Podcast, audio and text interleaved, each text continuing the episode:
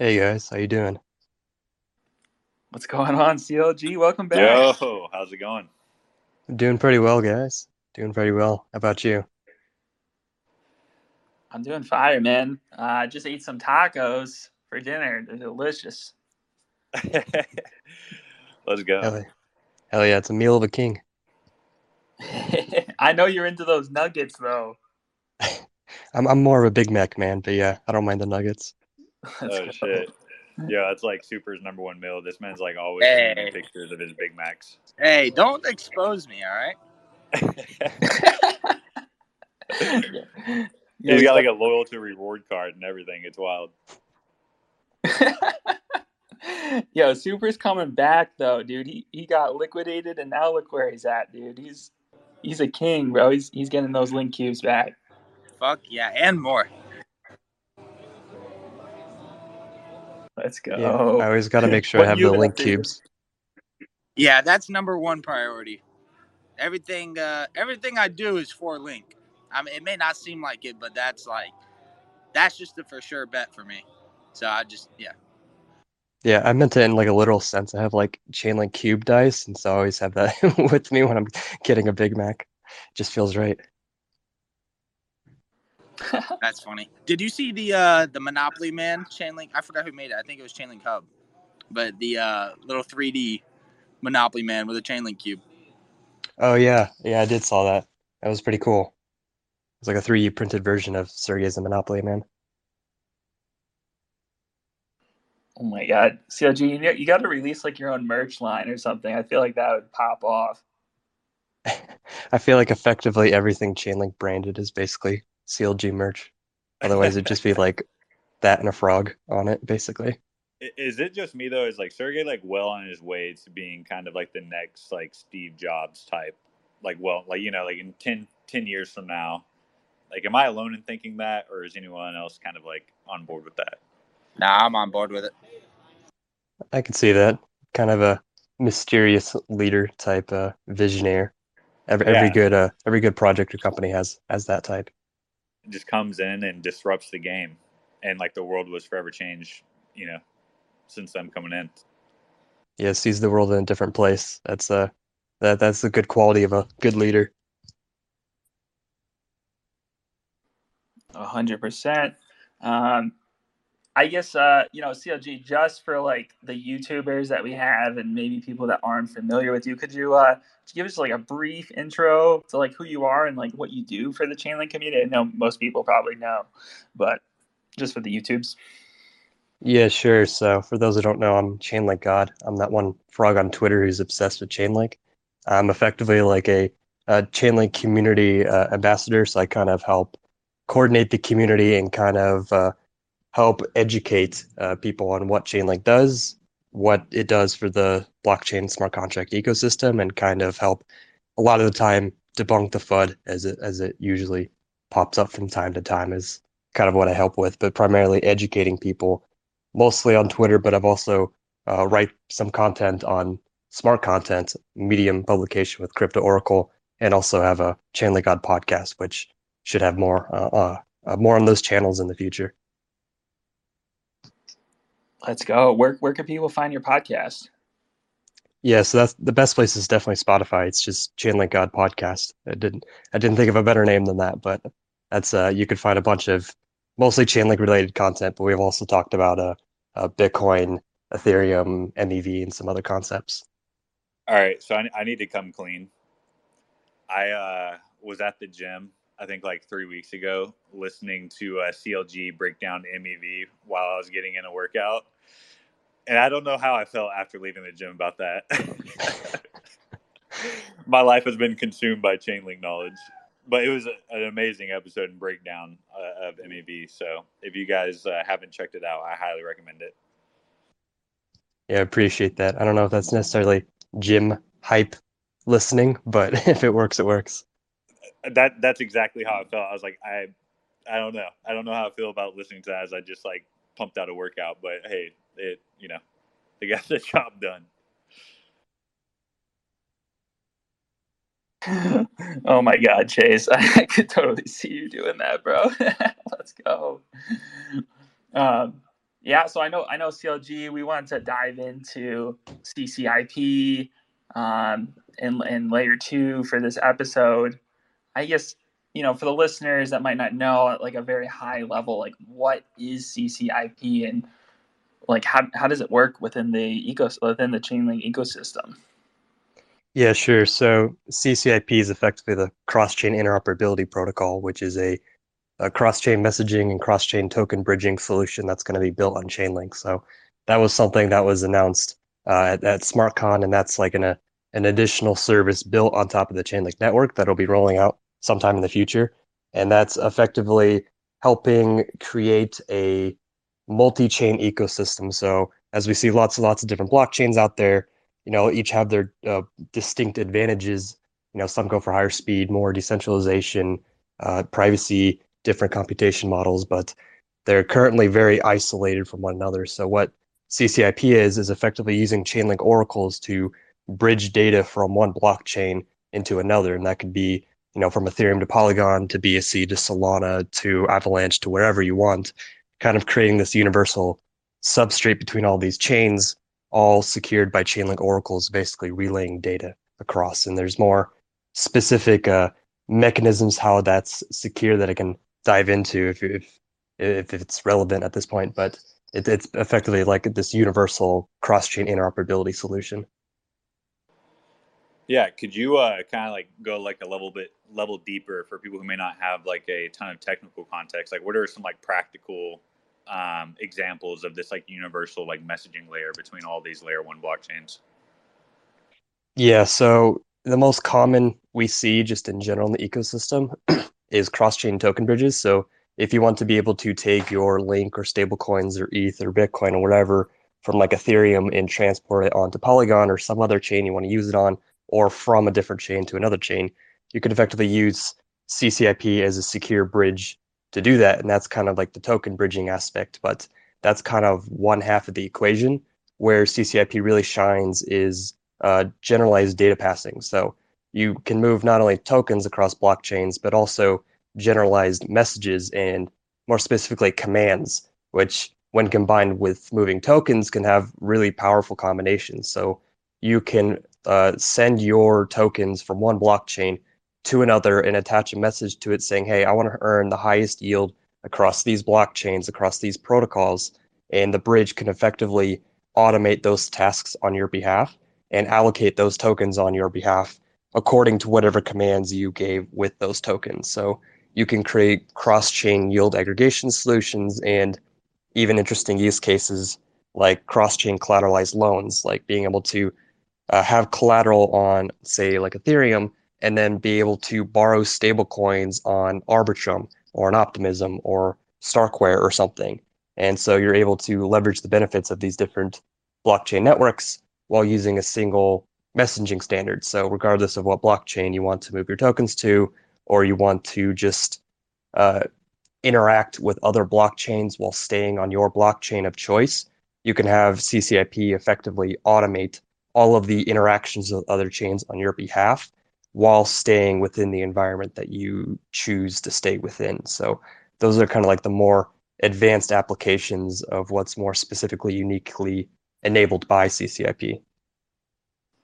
And those uh, the automation functions that you had touched on, like that could range across really just any sort of uh, use case. So it'd be like industry agnostic as like smart contracts get more and more adoption. I would assume. Um, is that like is that the keepers that would be performing these on these uh, uh, programmable token bridges ecosystems? So this would be this would be use case agnostic, but Keepers is a little bit something different. Keepers aren't necessarily cross chain; they're for automating smart contracts on like a single chain. So if something like BZX needs automated liquidations on uh, Ethereum, then Keepers can monitor contracts on Ethereum and then trigger executions as needed. But you can really think of CCIP in this context as like cross chain keepers where it can monitor contracts across multiple blockchain networks. And if it checks like, oh, okay, uh, you know, you can get better yield on this different protocol and this different blockchain, then it can trigger a transaction to transfer your funds. So it's like a much more advanced, evolved form of a keeper.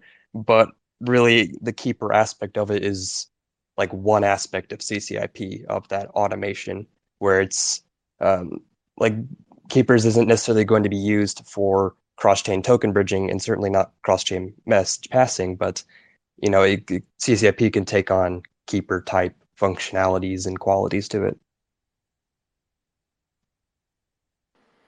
Yeah, and and with CCIP, is it isn't it also like a completely decentralized solution versus some of the competitors which are centralized?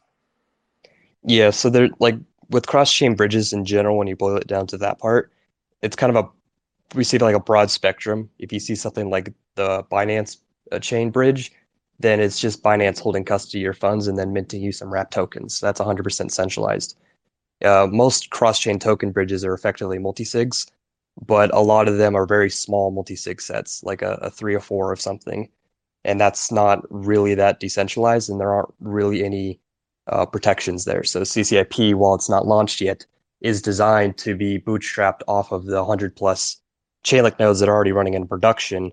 So it'll be have this decentralized validator set all ready to go that if you know already secures tens of billions of dollars in DeFi, plus it can scale up to secure you know the tens of billions, hundreds of billions, maybe trillions that's going to be in a multi-chain economy. And there's kind of in addition to like the decentralization, which is certainly important, there's also other like uh, safety measures on top of that, like uh, transfer limits where only a certain amount of tokens can be transferred across a bridge in a certain time. So if there were any issues, you know, the entire bridge couldn't just be all drained at once. So it's like a transfer limit.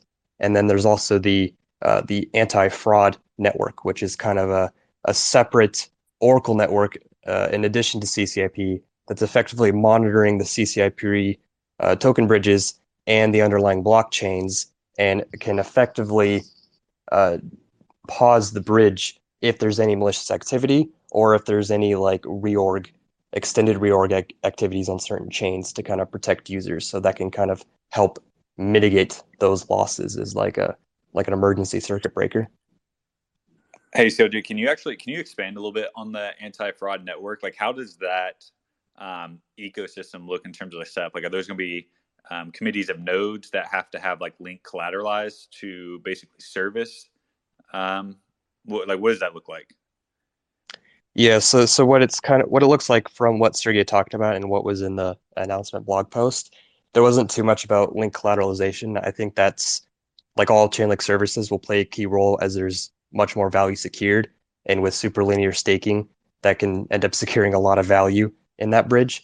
Uh, with the anti-fraud network specifically, that's like a, an independent set of nodes that are some of the most reliable some of the most highest earning and the highest opportunity cost of being malicious nodes in the network separate from the nodes running the CCIP bridge. So it's effectively CCIP is like a collection of different bridges between different chains under like a universal standard. And then uh, there's uh, anti-fraud networks that basically monitor those nodes in the CCIP network, plus the blockchain networks for uh, any kind of irregular activity and can automatically pause things as needed. So in the future, I would imagine there would be some type of uh, staking requirement, or that I, I, believe in the blog it was mentioned that the users of CCIP can be in the anti-fraud network. So you know if you're a DeFi protocol who's securing tens of billions and relies deeply upon CCIP, you probably want to have a say if something goes wrong and have the capability to uh, like pause the CCIP bridge that interacts with your contract then you would have you could have the capability to join the anti-fraud network. So so like the anti-fraud's like a decentralized uh, circuit breaker group, kind of helping protect the different bridges that are being run by CCIP. Is it is it kind of like a DAO? Are they are they voting upon whether or not uh, a shutdown should occur? Or what do you have any insight into how that process would work? Yeah, I think conceptually you can kind of think of it as a DAO, but functionally it's more, I would say it's more automated, where what the anti-fraud network does is effectively sending like regular uh, heartbeat messages saying everything's okay. And if it ever stops sending heartbeat messages, meaning it's no longer monitoring if something happened there, or it sends like an alert message, uh, which is like uh, just like Chainlink Keepers and like all of Chainlink services, it's entirely automated. So it wouldn't necessarily be a DAO driven vote. It could be implemented in that way if users uh, needed it for their implementation, but it would be more of like an automated uh, uh, tracking and monitoring, and it would automatically send like a pause message if something were to go wrong. So it's it's meant to be a lot more faster acting than like getting uh, like a manual voting from a DAO. But if you wanted to have it implemented in that way, I'm sure there'd be capabilities to do that as well. Mm, yeah, it seems like couldn't that be uh, taken advantage of? Like if you know the key triggers for the automation, couldn't you try to disrupt the network? Well, I don't think there'd be like a single entity who would be able to effectively disrupt things because the, the anti fraud network itself would be a decentralized network. So, and this decentralized network would be of the users who have financial skin in the game, where if CCIP is shut down and it's acting legitimately, their own protocol would be harmed. So they have no incentive to do that. And it would be the Chainlink nodes who have skin in the game through Link and who have uh, effectively the highest amount of like uh, revenue earning within Chainlink Oracle networks. So they have a strong incentive to keep the Chainlink network running. And if its CCIP is running correctly, there really isn't an incentive for anyone to disrupt things, but there is a large incentive to help prevent any losses if there were to occur, because any extended losses uh, within any Chainlink Oracle service would negatively affect the link token, and because entities within the anti-fraud network would be financially exposed to Link or through Link services, then they would have a strong incentive to, Jesus, they would have a strong incentive to basically help mitigate and reduce any possible losses. So switching gears a little bit to talk about like the user side. Um, you know, it's like in the future, you, or with CCIP, you have this like generalized like cross-chain interoperability um, for development. Like, what what will this look like for users? Like, will they even be aware of what blockchains they're using when they're interacting with um, these on the ecosystem? Yeah, I think that's kind of the kind of the cool part with uh, the user aspect because because you're able to abstract away other blockchain networks effectively.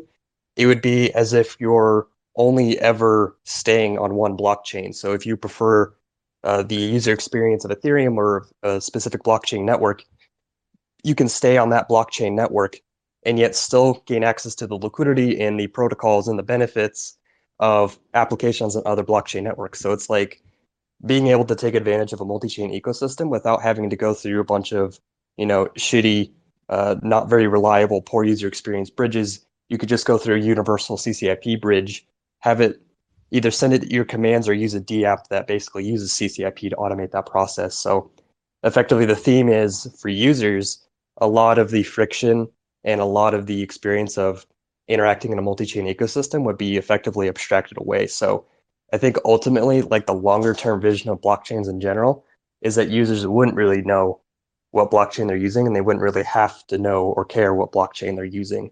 They would just reap the benefits of the liquidity of a multi chain ecosystem, which I think is like the, uh, it's almost like the ultimate goal of the blockchain ecosystem as a whole is abstract away tech, uh, the complexities and just present the users the benefits.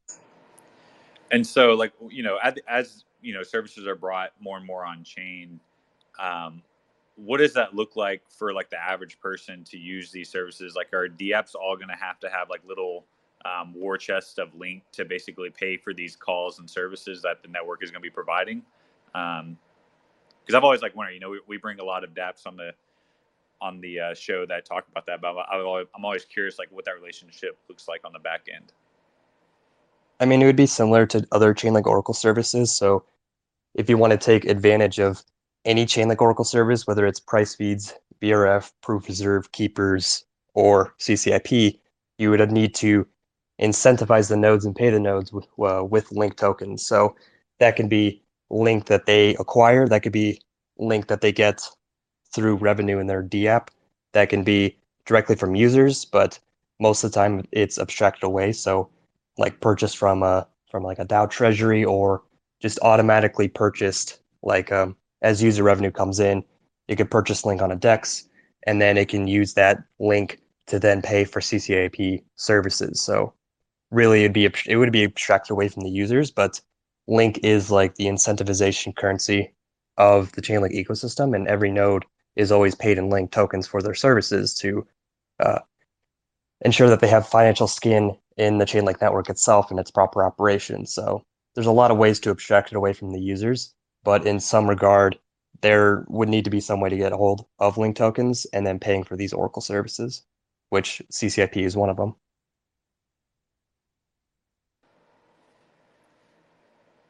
That's uh damn. Okay, all right. CLG just comes in just dropping truth bombs.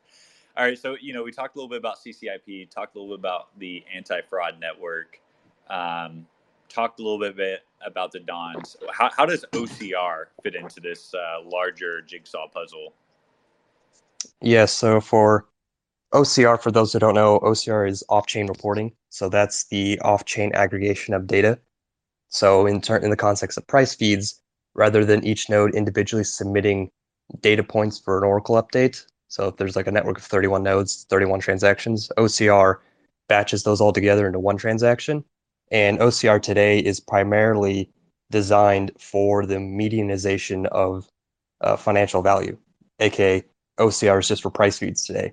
But what's being effectively developed for CCIP is OCR v2, which is like the generalization of OCR. So the ability to aggregate any type of data uh, off chain, not just you know market prices and by taking a median value. So that's important because CCIP is effectively monitoring blockchains for the initiation of CCIP transactions and then packaging all those uh, observations together and then submitting that to another blockchain network in a single transaction. So CCIP is one of those things that's going to be enabled by a newer version of OCR, but rather than OCR aggregating like the price of Bitcoin, it's aggregating observations of a user uh, request or like a user signature effectively.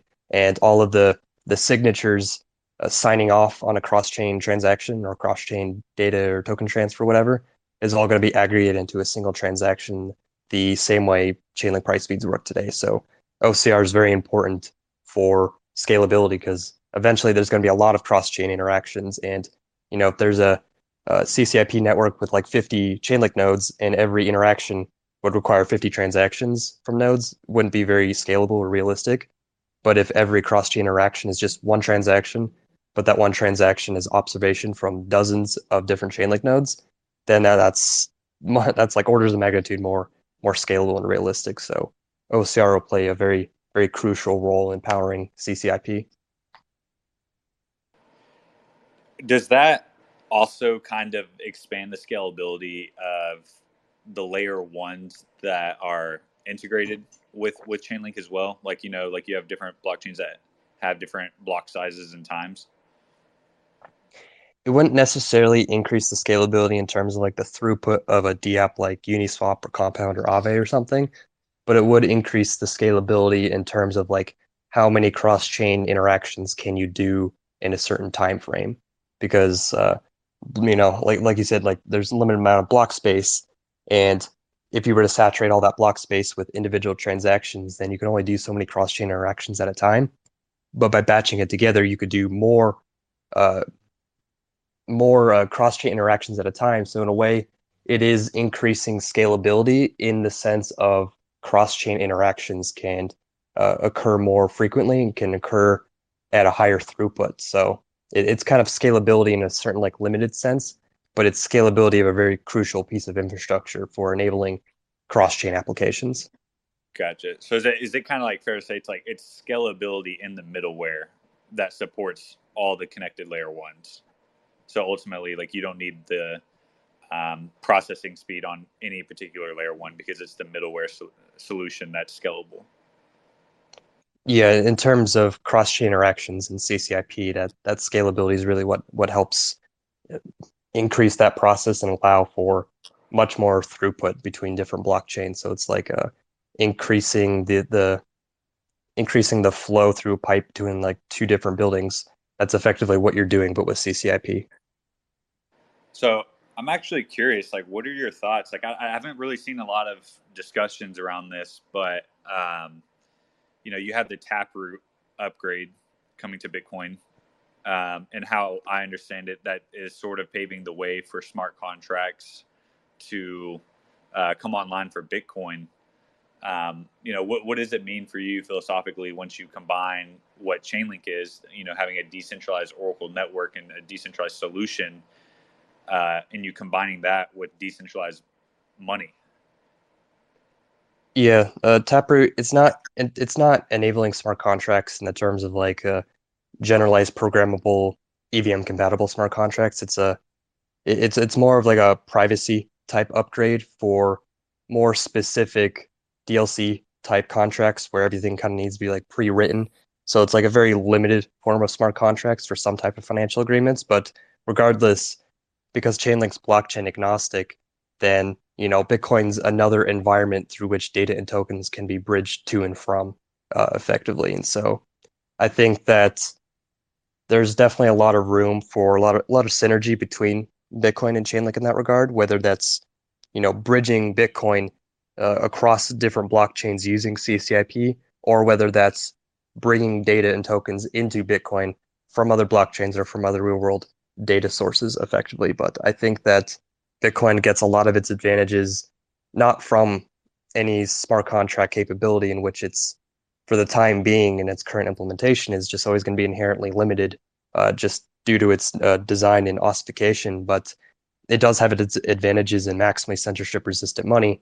And once you can bridge that money across different chains and being able to like use it as collateral or being able to uh, you know put it on a dex and earn liquidity providing fees or uh, you know collateralized options or like whatever the hell you want to do i think that's like where the real value proposition is between something like a middleware like chainlink and a censorship resistant money like bitcoin so a lot of synergies but i don't necessarily think anything like taproot is going to make bitcoin a smart contract chain really Gotcha. I, I really appreciate you diving into that because there's been like a thought that like I just don't know enough to break down by myself. So it's awesome to have access to a resource like UCLG to break that down. Yeah, of course. I'm definitely not a Bitcoin expert, much more Ethereum and smart contract side, but I do respect what Bitcoin's done. They've taken a very distinctly different route than most any other project. Yeah, I'm, I'm curious, CLG, like, what are you most excited about with CCIP? I think the general, like, what, what we're already seeing is that things are shifting more towards like a multi chain ecosystem. And so I think that what we'll really see is like CCIP is like throwing an accelerant on the fire, basically helping speed up this uh, inevitable future. And I think that what's quite interesting is whether you like them or not, but I think that uh, central bank digital currencies, CBDCs, are going to become more prevalent. And I think that that will have the capability to introduce trillions of dollars into the blockchain ecosystem. And central bank currencies are going to be minted and distributed on their own ad hoc ledger. You know, for the that's most likely what's going to happen. And you'll need some kind of bridging technology to actually bring that liquidity into other ecosystems like DeFi you know, we already use a ton of centralized stablecoins within DeFi uh, as debt, as being able to borrow it or just for trading it against it. I think that uh, CBDCs, as they become more accepted, will take on a large amount of liquidity, and that will be able to be bridged into DeFi through CCIP effectively. So I think that's a significant market opportunity, and as especially as financial institutions start transacting and use CBDCs as their medium of exchange, then when they want to start bridging into DeFi, they're going to want to use their same medium of exchange, which means that they're going to have to end up using Chainlink in order to get their tokens over effectively, or that's going to be the most liquid and the most secure bridge in order to do that. So I think in terms of like maximum impact or the the largest uh, the largest event that that could happen for the DeFi smart contract ecosystem, I think that that's where CCIP would have the largest impact. But in general, I think what we'll see is a lot of a lot of applications take like a multi-chain approach where we'll see things like SushiSwap. They'll deploy their same contract on Ethereum, on Polygon, on BSC, on Arbitrum, and Optimism, and they'll deploy it across all these different networks. But it's the same contracts, but they don't interact with each other. They're like isolated deployments. But I think with CCIP, what we'll start seeing is like actually cross-chain applications where users don't go through a bridge and they don't necessarily have to like again know know what blockchain that they're using but they interact with one application benefit from the liquidity across all chains and can even do things like storing your NFTs on Ethereum, where they're the most secure, but then being able to prove you own that NFT and start using it in games on like Polygon, while without having to actually move your NFT anywhere, just proving that you own them through CCIP. You know, that's it's like a proof reserve type use case of CCIP. So I think there's like there's there's like an infinite amount of possibilities on what you could create as a developer with CCIP, and I think it's I know this analogy is a little overdone, but it's it's like the internet in the early '90s, where you know we're we're building the initial infrastructure, but what's actually going to end up being created out of it, and what's going to be the you know the massive use cases in the next decade or two, you know, can really only be told by seeing what happens in the future. So I'm personally very excited. Yeah, going kind of going off that CLG, like what what are some ideas that you've had, or just like um, whether it's like a whole industry or just like use cases, like what what what excites you um, to see like be disrupted in the in the coming years? Yeah, I, th- I think in general, there's like a lot of just a lot of maximalisms on uh, specific chains, and I think that that's eventually going to just be broken down uh, in general once people kind of just have this seamless access to multiple different chains. I mentioned some previous use cases before, but I think some of the coolest ones are like a uh, just cross-chain collateralized loans. So being able to have assets on different blockchains, all as collateral, then borrow tokens on one chain and then bridge those tokens to another chain and then deploy that into an application that allows you to uh, like earn yield across all these different chains. So it's like a, a web of operations effectively. So I think I, th- I think uh, cross-chain collateralized loans will be extremely powerful because that allows you to use, you know, a lot of a lot, a lot of lending platforms are like uh, wrap tokens now. But if it's something like wrap Bitcoin, then it's like a centralized custodian.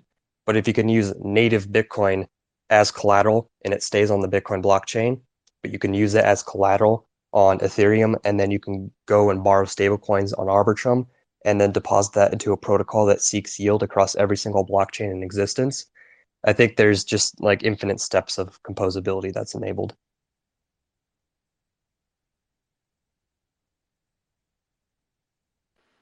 Yeah, it's crazy, man. Uh, I love I love just how early we are and how and how we can just like kind of you know uh, try and try and predict the future of, of crypto, but no one really knows you know where where everything is going, and I think the future is just going to be very surprising. Um, you know, in terms of even technology that we haven't thought of uh, today. It's it's incredible. Yeah, I mean, there's just a whole there's a whole the whole wide world of opportunities that we can never possibly manage uh, imagine today. Just like most people could not imagine, you know, self-paying loans and these different protocols that already exist today and are growing at a you know accelerating rate. Hey, uh, CLG, I was wondering if you could touch on the future demand of the Chainlink token as the services are fully rolled out. So CCIP, fair sequ- uh, sequences, wow, I was butchered that, FSS, VRF, and keepers.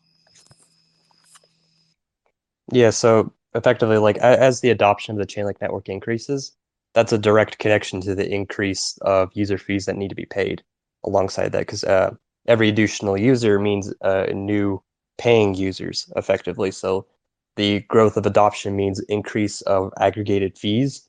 And as there's more aggregated fees for specific service, the subsidies for that service aren't as needed and it can be decreased and can be reallocated for the launching of different services, different Oracle networks, and whatnot. So effectively, there's kind of two aspects. You'll have um, if adoption grows, which is kind of the what things depend on, and we've clearly already seen, is that there's a greater uh, breadth of projects paying in link for these Oracle services.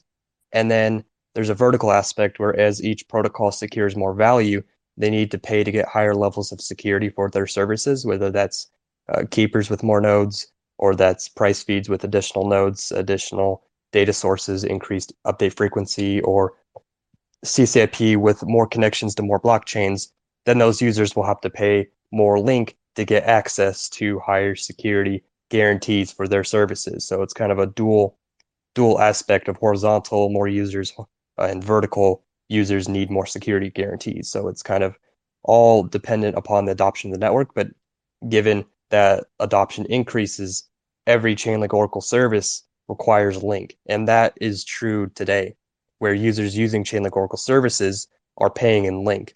Now, new Oracle services, when they first launch, are initially subsidized because that's how you bootstrap the supply side of a network because nobody's going to pay the full costs uh, as the first user.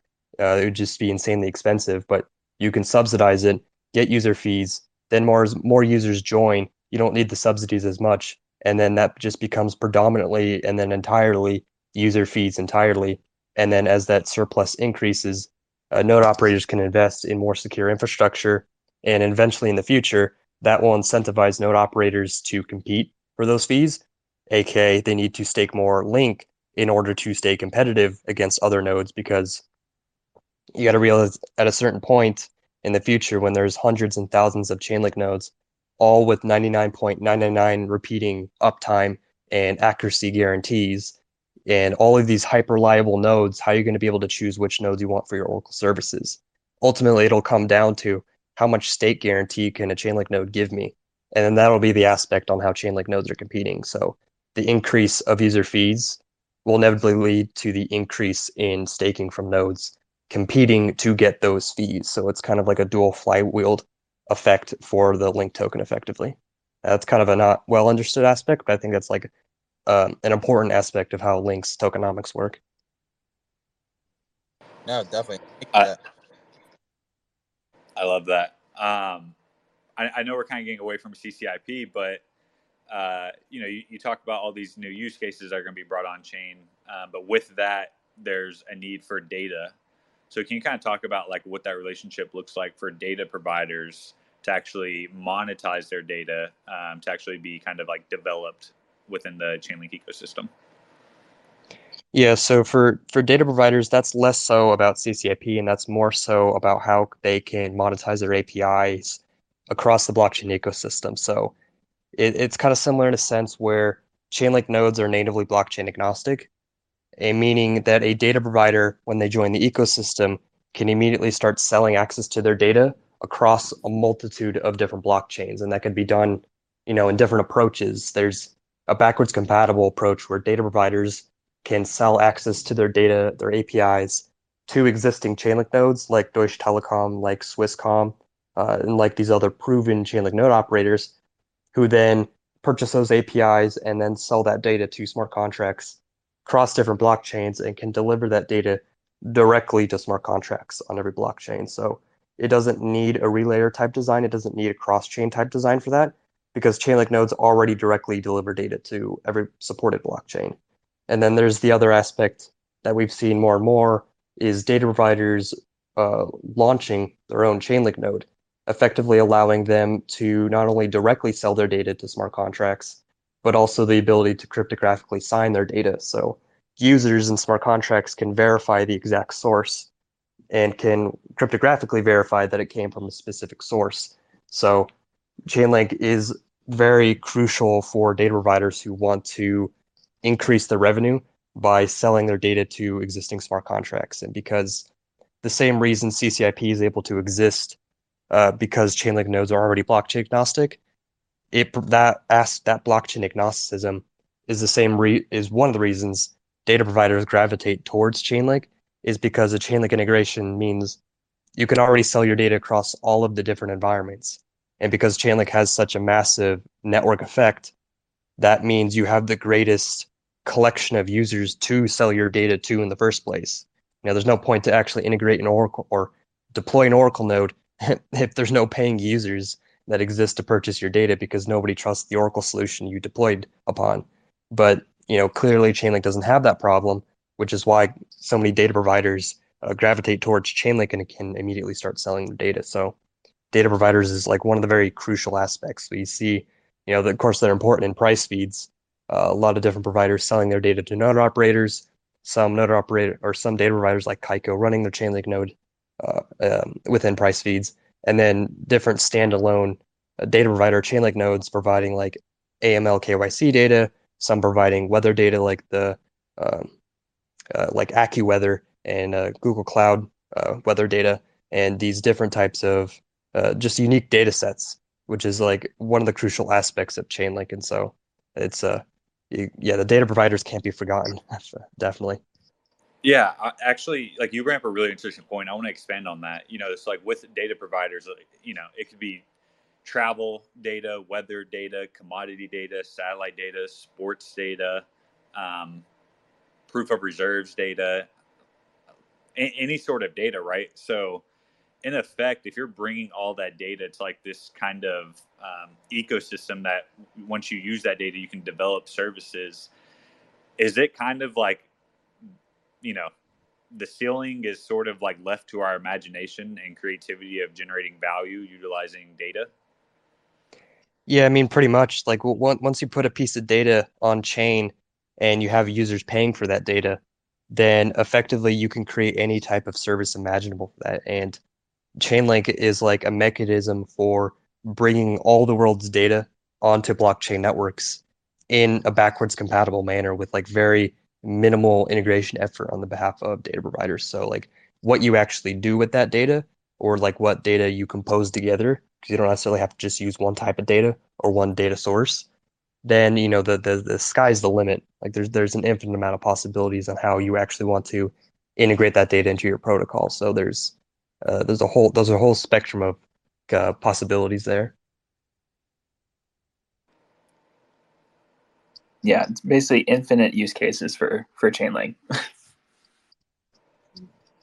yeah, I'm actually um, now we're really we're really I'm we're we're really getting away from the topic at hand, but I just want to get your input. But uh, you know, the way I look at the metaverse, I think it's uh, it's it's going to be an interoperable um, realm. I'll just say that. Do you kind of view Chainlink as the anchor between this like physical world of uh, value sharing or trust anchoring kind of this like physical realm with this like metaverse realm as we begin to create and have that interoperability and have um, smart contracts in this digital dimension. Yeah, I think that's one way to look at it. Like Chainlink is effectively, I think Sergey called it like a like a decentralized truth machine, where you're, basically monitoring one version of the world, in this case, the real world, the external physical world, you're generating a consensus of definitive truth on that, on what is a, you know, user defines what they need, then it's captured from the physical real world, then packaged and then delivered to a digital, uh, you know, you call it, you can really call it metaverse, DeFi, smart contract ecosystem. And Chainlink is like the middleware transport layer between these environments. But it's not one way, it's two way. So if a digital metaverse wants to be able to interact with the external world and affect real world systems and send outputs. Um, you, you could also do that as well. So it's like a bidirectional channel between the two. And it's not necessarily just like a data transport layer. It's a, you know, that's a key part of it, but it's also like an off chain computation layer where it can extend this on chain ecosystem world with any type of off chain computation that can never be done natively on chain. So it's still within the virtual metaverse realm, but it's within a different environment that happens at a lower cost and higher frequency and with different properties to it, uh, basically extending this uh, on chain ecosystem. I think in terms of like metaverse, that's going to require a ton of data as well to operate.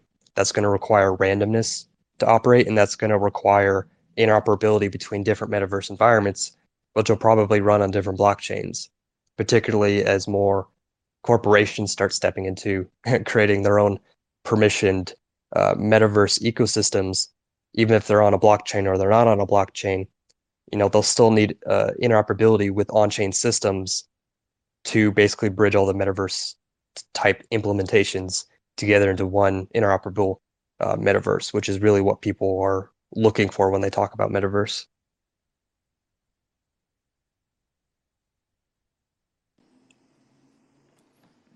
Yeah, I might just have to like let this marinate for a little bit. I, I, love it. I, I love it.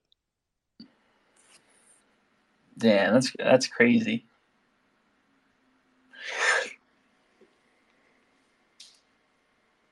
Jeez.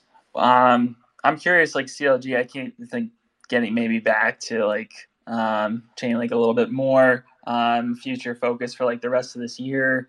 um, and and into like 2022. Like, what are what are like some exciting developments um, that you think like the general the general crowd should be like aware of, you know, for the end of this year and into 2022 that we should be paying uh, close attention to that will have a big impact um, just on the network as a whole. Yeah, I mean, we talked a lot about CCIP. I think that we're going to be seeing things like a, a new new version of, of VRF as well that allow for like subscriptions and more efficient payments in that regard. I think in general, we're going to see a lot more blockchain integrations uh, particularly on a lot of different environments. I think in terms of like the ecosystem as a whole, we're going to see a lot more adoption of layer two networks, and whether that be Arbitrum, Optimism, uh, in terms of optimistic rollups or ZK rollups, Starkware, zkSync, and, and the like there. So I think what's likely to happen is that we'll see a lot more Chainlink services launching on layer two networks. And once they launch on layer two networks, we're going to see more um, more uh, price feeds and different uh, different services operating at a higher frequency. And so one of the things that I know is launching uh, that that was in the the Solana announcement is that Chainlink oracles are going to be launching on the Solana mainnet at some point later this year. And so the interesting one with that, that's not a layer two network, but Solana is a uniquely high throughput blockchain. So we'll see price feeds operating on the Solana mainnet running at sub second uh, price feed update frequencies. So that's like that's some of the fastest speeds that we you know ever have ever seen for price feeds, and you know these aren't Pyth network price feeds that deliver you you know an order of magnitude deviation in accuracy for the most basic of price feeds. Like these are going to be Chainlink price feeds. Like they're going to deliver you the accurate price, the same reliability and the same level of accuracy as those we see on Ethereum, but at the speeds and frequencies that we see on uh, on Solana that's enabled by Solana effectively. So I think the I haven't really used the Solana ecosystem that much, but we are seeing a type of ecosystem developing on there. And once we see Chainlink oracles deploy on there, Solana developers will actually have access to reliable price feeds that don't have major deviations in them. And at that point, we're going to see a lot of more DeFi protocols um, deploying and integrating Chainlink price feeds on Solana and we'll see a lot more unique use cases, things with higher leverage, more accurate, you know, kind of high frequency trading type of activity happening within a DeFi ecosystem because Solana is able to support that speed and because Chainlink is also able to support that feed because uh, Chainlink is able to operate the native speed of any blockchain network. That's the bottleneck. It's not Chainlink, it's the blockchain data is being delivered to. And when that blockchain doesn't have that bottleneck, they have a different trade off, but uh, they have a high frequency and a high speed, then you can have these uh, these price feeds and these other Oracle services operating at a very low cost and at a very high frequency. So those are one of the one of the main things that I would be on the lookout uh, in the community when that when that drops and seeing what projects launch using those price feeds.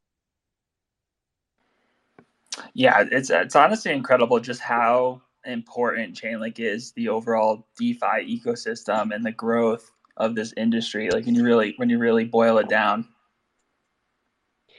yeah i mean it's i feel like it could be very underappreciated at times because chainlink is like it's like background infrastructure.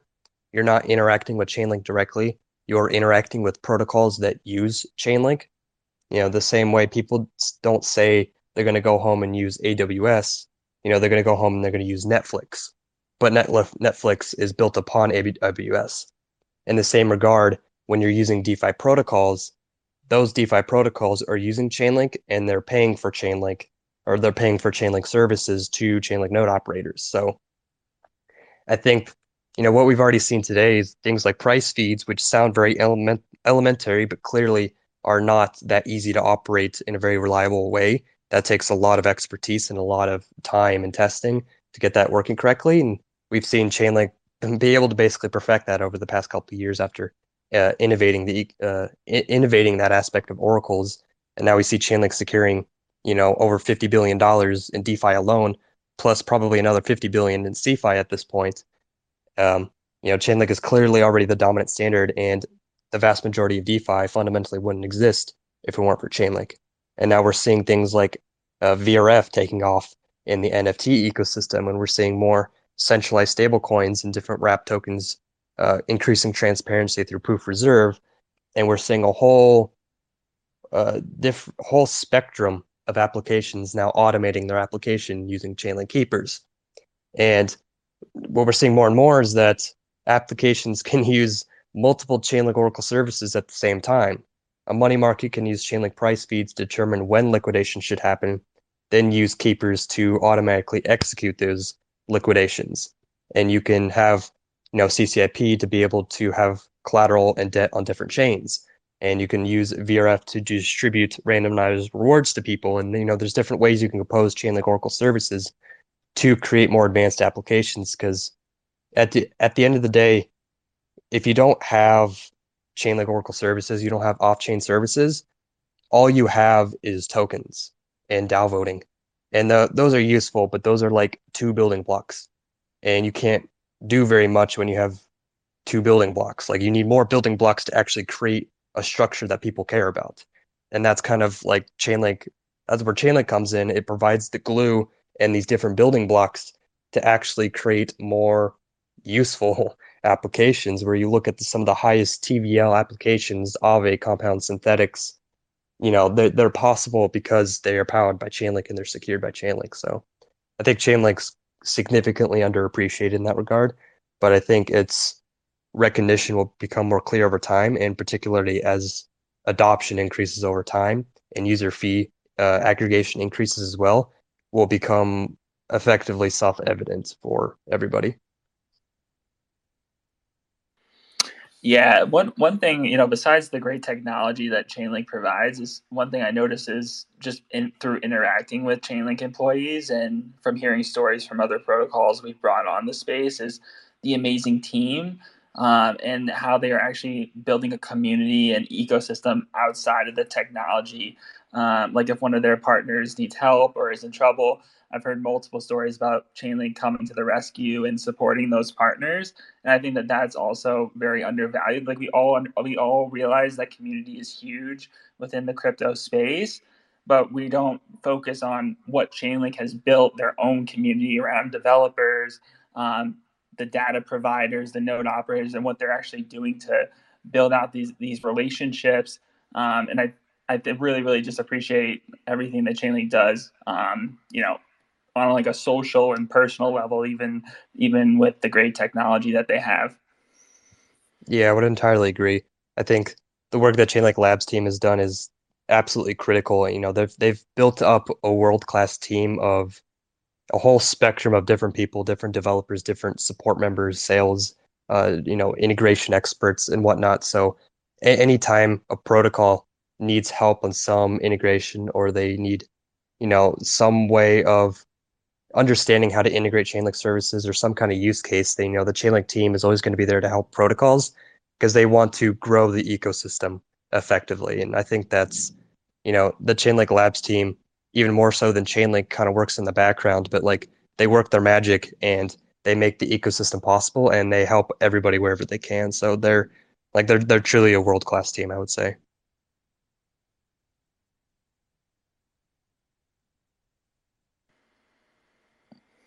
Incredible, man. Um, extremely based.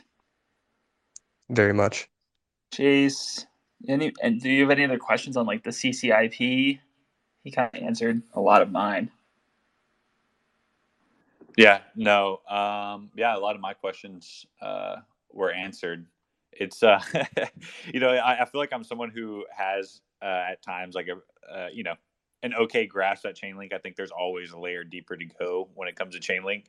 But um, you know, it's funny whenever CLG comes on, it's just uh, it's hard it's hard to keep up, you know. so um, no, it's it's always like a pleasure having a conversation with you, man, and um, breaking this stuff down.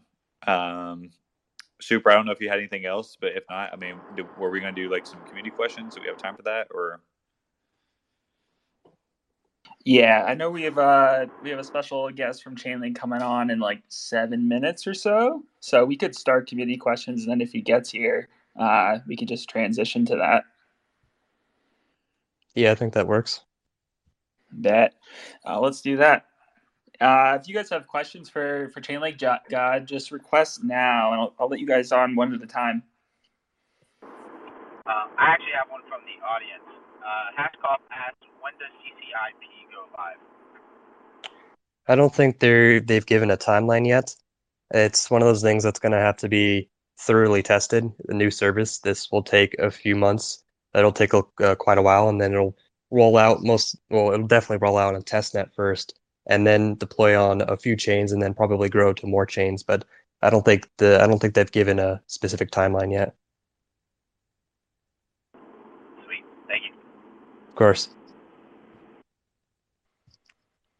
What's going on, Chainlink Retriever? Oh, he dropped. Nope. right away. Never Little mind, you Link. turned. I see you, brother. What up, little link? What's going on, guys? Um, Chainlink got a question for you. So, as far as I've been following Chainlink for the past few years, like they don't flinch. There never seems to be many issues or anything. It just everything seems pretty flawless. With all like CCIP and all these different avenues, let's say over the next few years, what do you think the biggest issues or uh, difficulties will be with Chainlink expanding um, to like all these different things? Are there any big hurdles um, that you think need to be mounted? I think that it'll be crucial to maintain like the same level of security and reliability across all these environments. So, like what makes CCIP work is that there's plenty of blockchains to connect to, meaning there needs to be a Chainlink integration on each blockchain.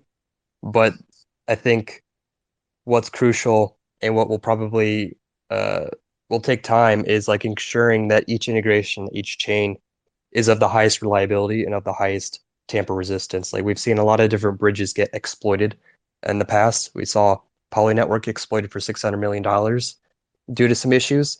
So to like avoid those types of things, they're gonna have to take time to like deeply test and integrate, and that means that they won't necess- may not necessarily be as um, fast to integrate every chain, but it's going to be more secure. So effectively scaling up the the ability to support more chains and more services without compromising on security is definitely not an easy task. But I think it's something that like as the Chainlink team scales, which is I mean it's already like I think it's like a few hundred people at this point, but as that scales, I think that'll become uh, a little little easier. But I think that'll be one difficulty is uh, uh, scaling out to more blockchain networks um, at at a sufficient speed, and then not the you know decreasing reliability, which you know they would never do. But you know it's like striking that right balance effectively. Yeah, that's awesome. Quality is always hard to scale. I don't want to be be a hog, but I have one more question. Um, and by no means shitting on any competitors because I respect anyone in the space because I think everyone's moving towards the same goal. But is there anyone? So let's say Band API3. Is anyone else like blockchain agnostic and going cross chain? Because we've seen like um, Pyth or Pith, however you say it, and then Wolfram. Like um, Chainlink's obviously gone to Cardano, and Solana it's going to Solana and will be like that Oracle service. Is anyone else, um, other competitors, going to other chains? I think there's two aspects. There's one of being blockchain agnostic, and then there's one of being a cross chain solution. So, in terms of being blockchain agnostic, we see some implementations of oracles being blockchain agnostic, but most of the time they use like a relayer design, meaning they their oracle only delivers data to a single blockchain, and then they have to use uh, relayers to then move that data to another blockchain, which basically creates a point of failure in that first blockchain, which is effectively what we saw with uh, with Pyth when Solana uh, shut down for a day. They weren't able to deliver data to any other blockchain effectively because Solana was down, and that's like one of the downsides of that type of approach compared to Chainlink, which is natively blockchain agnostic. Uh, so there's some oracles that take that approach of being blockchain agnostic, but they don't take necessarily the optimal route. They take a more uh, easier to integrate because they just outsource their chain integration to another protocol, but that creates dependencies that often break or it can break. Uh, in terms of like cross chain interoperability, I don't think we've really seen any oracles stepping into that regard. Usually, cross chain protocols are just cross chain bridges, and they don't uh, really step into the oracle game because Chainlink's already pretty much conquered that game. And most oracles who are focused on oracles are, well, focused on oracles. They don't have much bandwidth to do cross chain. uh, development. So that's not really something we've seen yet. But as Chainlink launches CCIP, uh, what usually happens when Chainlink launches a successful service, there comes copycats after that. So we'll probably see that. But just like what happened before, uh, Chainlink remains to be the industry standard because it has the network effects and it has that security and reliability. So that, that that's effectively my view on the that kind of ecosystem. Awesome, man. Thanks so much. Appreciate everything you do for the community. Of course, happy to help. Thanks for coming on, Little Link. Appreciate you, brother. What's going on, Colin? Hey, I uh, I just tuned in here. Um, I was at a meetup right now, so I haven't been able to listen in much. But yeah, I guess I got invited to tell you guys that you know Chainlink's doing a lot of events in cities in person around you. Uh, I hosted a cafe meetup today. Met some cool guys. We were talking about how, like, the businesses we uh, support, you know, we want to vote more with our dollars, and it would be cool if uh, some local businesses, you know, they pub- they had a pool of their money, and you could see where they spent, you know, their donations. But I don't know, just some interesting conversations at these blockchain meetups. And the other thing is the hackathon is coming up. Not sure if you guys touched on that yet, but October 22nd. And there's going to be a lot of launch parties happening. Like, uh, I'm doing one in Berkeley, and there, I think there's one in Singapore, and I want to say Philadelphia, Mexico City. If you go to chainlink.com and events, that's where they're starting to list them all. I'm doing these weekly cafe meetups and yeah, we're trying to do more in person stuff. So if you guys think that's cool, and yeah, just maybe we could have a little conversation about it. That sounds really awesome, Colin. Um, I, on social, does the, does the hackathon have a unique social handle that people should follow? Uh, no, not really. I don't think so. Just everybody from Chainlink's tweeting about it, kind of. And Patrick's running that great course on Free Code Camp, so that's a good way to learn. But yeah, uh, my twi- Twitter, I'm posting the launch party there. Uh, we got meetup pages for all these events, and Hey, Colin, do you uh, so do you need to have like developer experience uh, to kind of contribute to these hackathons? Like, who, uh, what does that kind of look like? no. So yeah, uh, I know from the at the last hackathon, the winning teams they were made up of a couple developers and some people doing who had some business knowledge.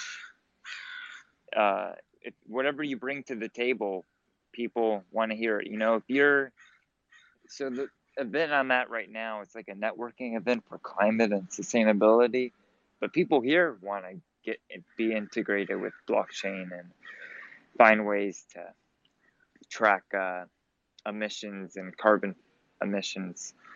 So, yeah, whatever your niche is, if you have some type of good knowledge on it and you could con- contribute, then yeah, there's some great projects that could come out of that.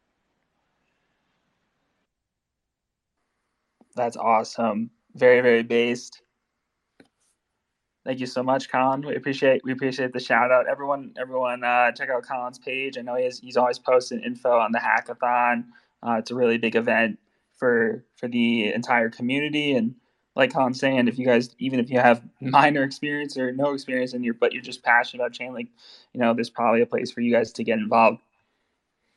Yeah, I mean, I, I feel like this is you know, if you have interest in the industry and just like want to collaborate and kind of get involved, I feel like this is like a like amazing first step to kind of like do it in a very non-pressured way. Um, so definitely check it out, guys, if you're tuning in. Appreciate you, Colin. Thanks for coming on. Um, I actually had a question, CLG. We were talking about before um, you had hopped on. I don't know if you had a chance yet to kind of like read through it and look at the news with Visa today. Um, but I just wonder if you had any sort of like thoughts around uh, that news. Yeah, so just before that, I shared at the top. I think it should be working. So I shared a link to the Chainlink Hackathon. That's if you want to learn more about that, then definitely check out that link. It's the the 2021 fall uh, Chainlink Hackathon. There's $350,000 in prizes, and there's a bunch of different workshops, um, speaking events, and um, a bunch of different sponsors, including Google Google Cloud, which is one of the recent ones. And uh, definitely, if you're a doesn't matter if you're an experienced developer or you are a new developer or don't know anything about coding, then this event is for you to learn. Uh, you know, Chainlink Oracle services, uh, developing smart contracts, and then if you're a developer, you can even end up uh, pitching your projects to VCs. So definitely uh, an event to check out if you are building anything or want to build anything in the smart contract ecosystem. I would definitely check out that link. And uh, back back to your question, I, I did look at it a little bit. I think I think the greater theme of Visa just getting more connected to the Ethereum ecosystem is pretty significant. I mean, we already saw them buy a CryptoPunk, and now they're developing uh, cross-chain solutions for CBDCs. And you know, we, we see a lot of different cross-chain solutions out there, and it's kind of a, you know, there's a lot of different implementations. This one's more of a state channel, so pre-funding liquidity uh, payment channels is it has its own uh, advantages and disadvantages. But I think in general, having traditional entities building Ethereum smart contracts and building infrastructure for Ethereum is going to be, you know, it's entirely bullish. I think that they're taking Ethereum very seriously in terms of like one of the largest payment providers in the world uh, developing this type of solution. So I think it's I think it's, some, it's something that was fairly cool to see. What's going on, Requiem?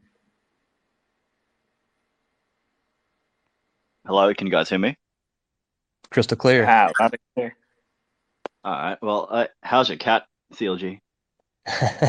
he's doing pretty well. I had to. He, he kept jumping on the blind, so I had to put him outside my room, unfortunately. But he, he's doing well. That's good to hear. Uh, uh, um, just to switch, um, there was um a false liquid. Have you heard of the uh, Frax USD Chainlink price feed um news a few weeks, days ago? I did not.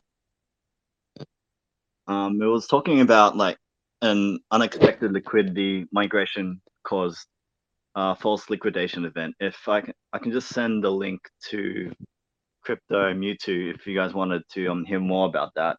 But essentially, something I think there was like one old Link Marine who was um a bit concerned how um the Chainlink Oracle services reported a false um false price feed due to some unexpected liquidity um, issues within um, Rag Capital. Have you guys? So has anyone heard of that one before or no? You send that information, I can look o- look over it a little bit later. That's not some not something I heard of. Okay, all good. Well, thanks. I'm glad to hear Link. Uh, Linky's good. Yeah, thanks as always.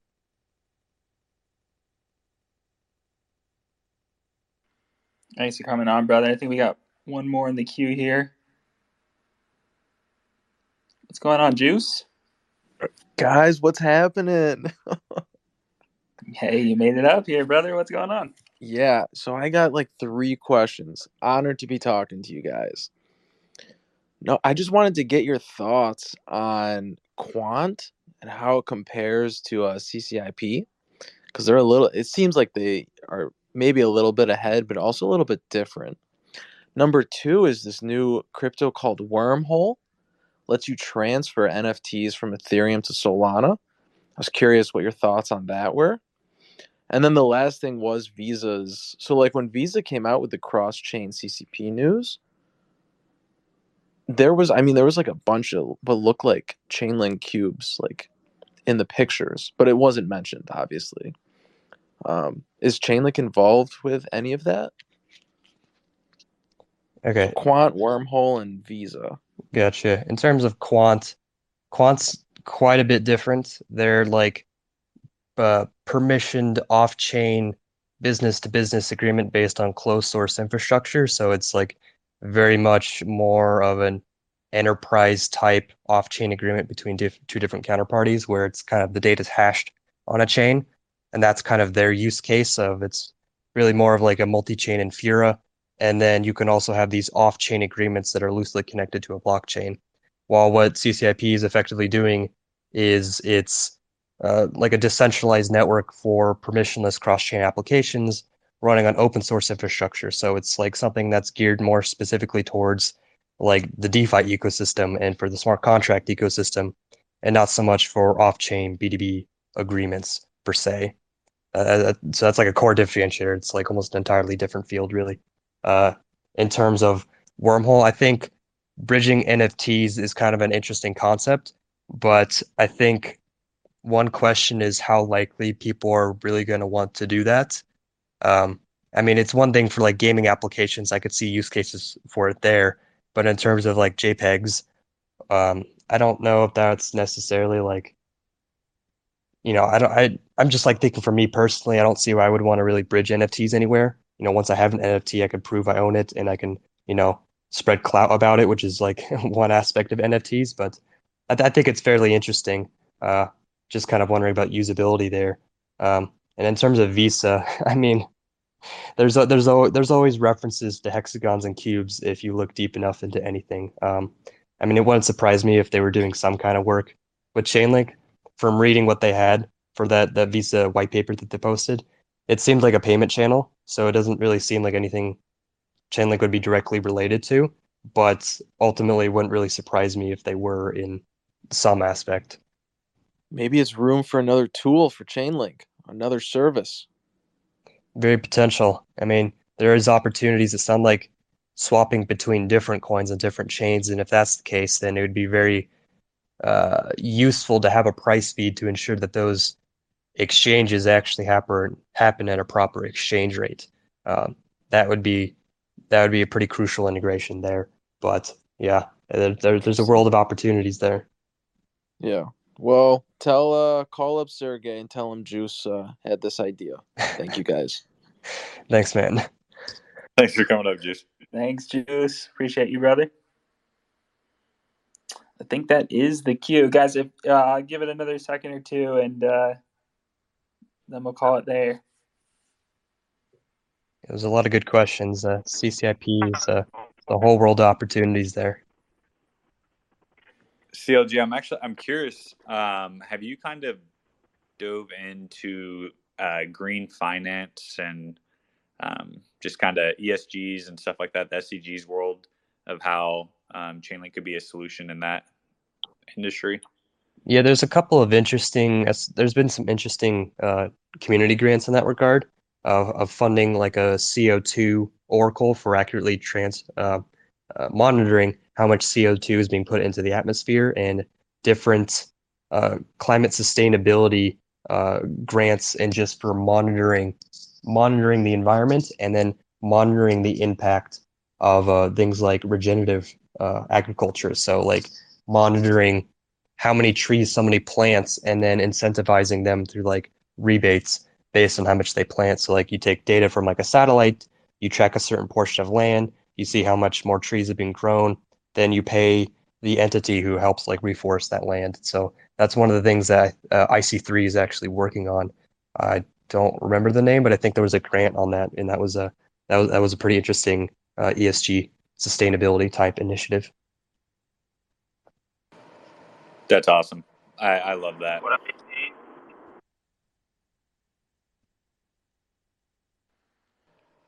What's up, 18? Going on 18?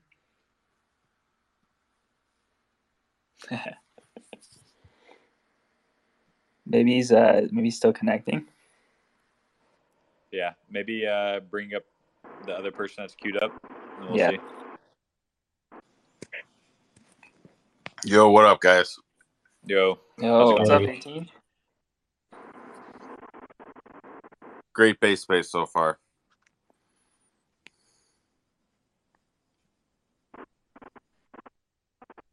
Thanks, brother. Do you have any? Uh, do you have a question for CLG?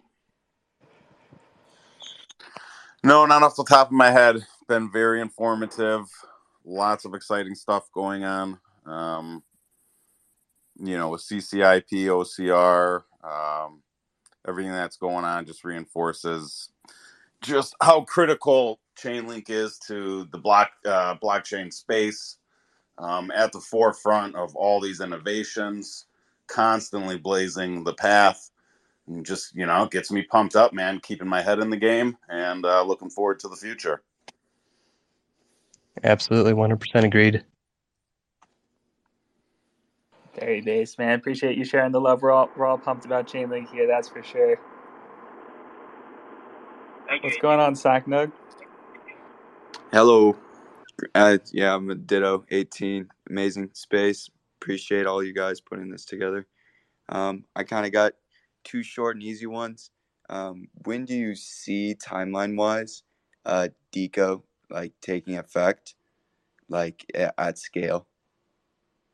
It's a good question. I'm I'm not entirely sure. I think that it'll have a large impact once more institutions start stepping into blockchain ecosystems, or that once they start stepping into smart contracts, because once they do, they're going to need to keep privacy of their internal data while still being able to use it within smart contract applications. In terms of development, I'm not entirely sure. There hasn't been too much of like a timeline given there, but when enterprises start stepping into the space and as things like um, under collateralized lending and as identity protocols start rolling out, Deco will definitely become a greater importance to exist to enable those applications. So I would say ideally sooner than later, which not a great response, but that's what I'm hoping for. So, in lieu of uh, Deco, and for the meantime, who would you say provides like the best zero knowledge proof technology? I mean, when you look at zero knowledge proofs, there's two things you can really use it for. You can use it for privacy and you can use it for scalability. And what we've really been seeing it used for is for scalability, where you're able to compress a lot of data into a small proof.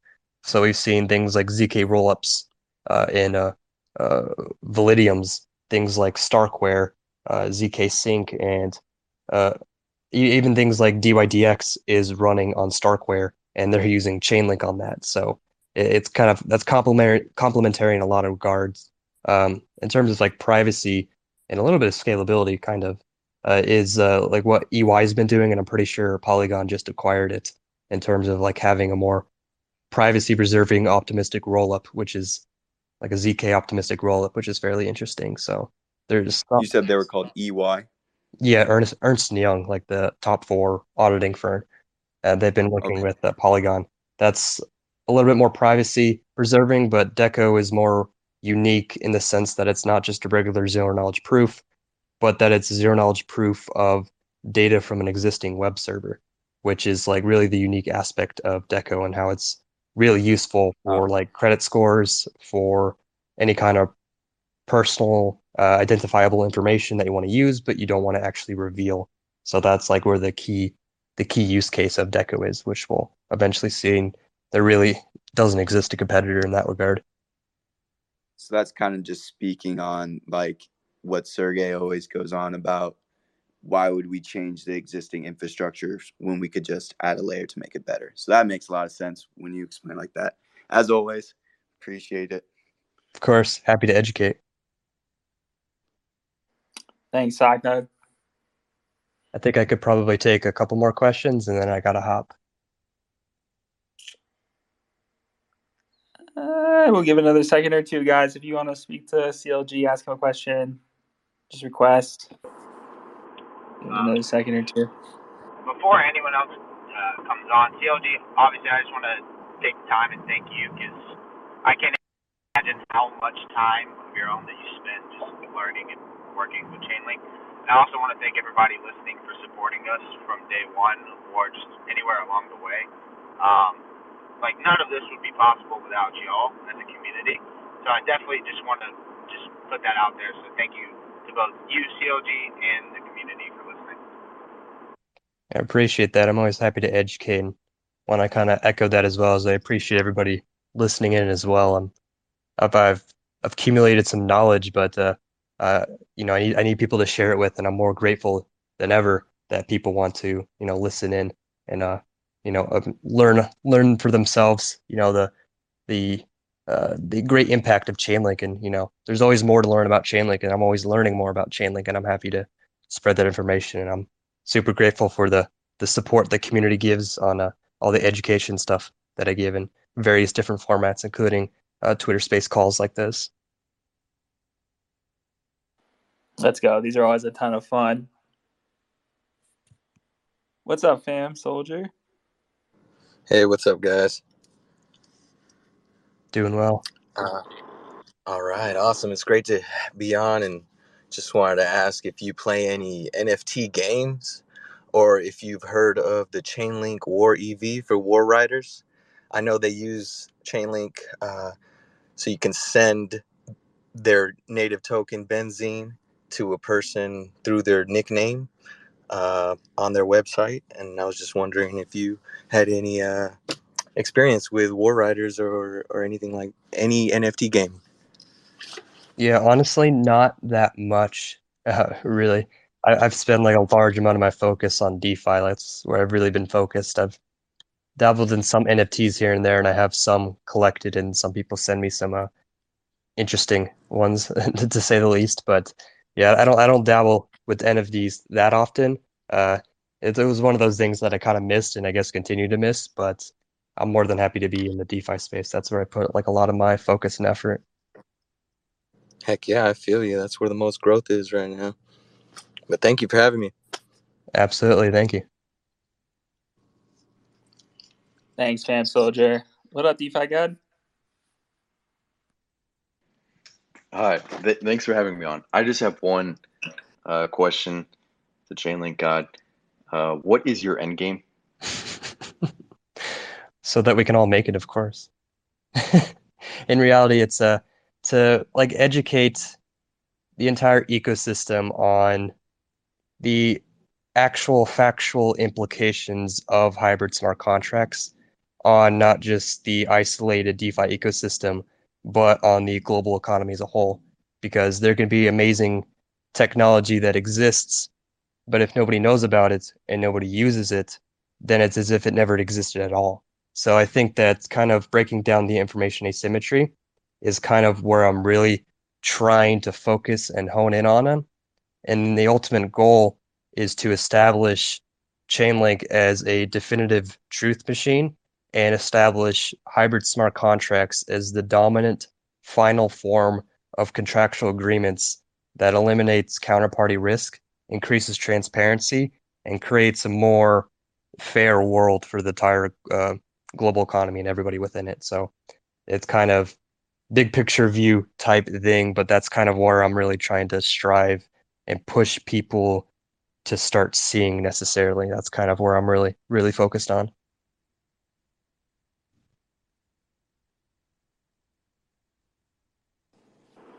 It's a very noble cause. Yeah, it takes a lot of education to try and uh, to convince everybody, especially if they have very little knowledge of blockchains or smart contracts. But you know, uh, it's worth every second. Absolutely. Appreciate the question, DeFi God. Very based. Thanks for coming up. Thanks as always, DeFi God. What's going on, Thomas? Hi, thank you so much for hosting this space. Um, so I'm a Link Marine, but I'll be honest, I'm definitely um, not the most active. I'm involved in a lot of projects and I work at the Chamber of Digital Commerce, but I'm definitely a Link supporter. My question is going to be a little bit different, and I'm not trying to like throw uh, shade at any person, um, but I have seen sort of like um, I'd say like a struggle between like the Link community and uh, Chris, um, Chris Burniske from Placeholder. Um, I respect Chris. I think he's like a really smart guy. I'm just curious. Again, not trying to bash, but why do you think Chris doesn't sort of see value in Link? Well, there's you could say the obvious answer is that he's an investor in API3, which is a Chainlink competitor, and you could leave it at that. But I think that it is a little confusing considering he came up with like the middleware thesis, and he does have a lot of good writings, and you know I, I respect his work on that regard. But I don't know if he necessarily grasps the full scope of what Chainlink is necessarily building. That it's not just price feeds, but it's a whole host of off-chain services to expand uh, smart contract applications. I think the kind of a lot of the conflict from like the community side was like the piece that Coinbase or CoinDesk had about API three being the the Chainlink killer, and you know the quotes from the team of uh, basically kind of hitting on Chainlink a bit. But I think in his regard, uh, I, th- I think it's kind of like a self re self enforcing loop where he'll have a negative Chainlink take, the Chainlink community will disagree, and then that's just going to inevitably keep causing friction in that regard. So I think realistically, he missed out on Chainlink. Then he invested in a competitor, and then he pushed the competitor, and then now he's seeing pushback from the Chainlink community. So I think that's like the most likely path of what happened. But without being Chris Burniske, then I can't, you know, I can't definitively say. Just kind of giving my speculative opinion. Got it. Thanks so much. Yeah, I, I always found that really confusing because he's a really smart guy and he seems to, you know, be very balanced in his viewpoints. Um, but yeah, just again, thank you so much, and especially you, Chainlink um, God. Um, you know, most of my updates about Chainlink come from you, so can't thank you enough. And uh, thank you so much for allowing me to ask that question. Of course. Thank you. All right, guys. I know Chainlink, Chainlink God, we bombarded you with a ton of questions. Just really, really appreciate you coming on the base space again. Um, I think from all of us, Chase, Super, uh, we really just appreciate you. I think you know you're you're really the first one to come on the space and uh, support the base space. I think you were like our first main guest, so just appreciate uh, all the love and support you've you've shown us uh, and watched us grow. Man, it's been awesome. Yeah, of course. I'm grateful for you having me on. I'm always happy to have a some platform to educate the community on on Chainlink and then answer some interesting questions here and there. But always happy to expand, help help share the knowledge that I've accrued over time, and then hopefully everybody here who listens to the information I I hear can then go, you know, tell other people about Chainlink and help give great explanations to other people. So I appreciate you guys for throwing this uh, this spaces call together, and I appreciate everybody tuning in and taking a listen and uh, hearing what I got to say about Chainlink. It's I'm truly grateful. Yeah, just to uh, piggyback off that, um, I just want to say thanks personally, CLG. I, know I already said earlier, but it really is uh, a joy to just share the stage with you and to kind of pick your brain on these like cutting edge, like tip of the spear type solutions. Um, and if if you're listening in, whether it's on YouTube or whether you're in the audience, I do want to give a shout out. Mewtwo recently just rebranded our page. Um, if you want to check that out, it's basedspace.io. Um, and if you enjoyed this type of conversation, we do have a list of guest speakers and some of the links to the videos. So if you like this type of content, just kind of peek the website, peek the YouTube channel, um, and we'll we'll for sure be uploading this one, assuming CLG you're you're okay if we uh if we do upload this. Yeah, I'm perfectly fine with that. Awesome, super. Let's Did go. you uh you have anything you want to add? No, I, I basically added it earlier. So just to echo it again, thank you. I honestly can't like describe it enough. You and uh, Modern, and I feel like one other person really pushed me to learn about Chainlink and just go down the rabbit hole. And it's completely changed my life in ways that I can't explain. Um, so you know, I, I really, I really do appreciate everything you do and everybody that listens because base space and crypto has just like it's it's changed my life. So thank you. Glad to hear. Had an impact. I'm always happy to educate wherever I can.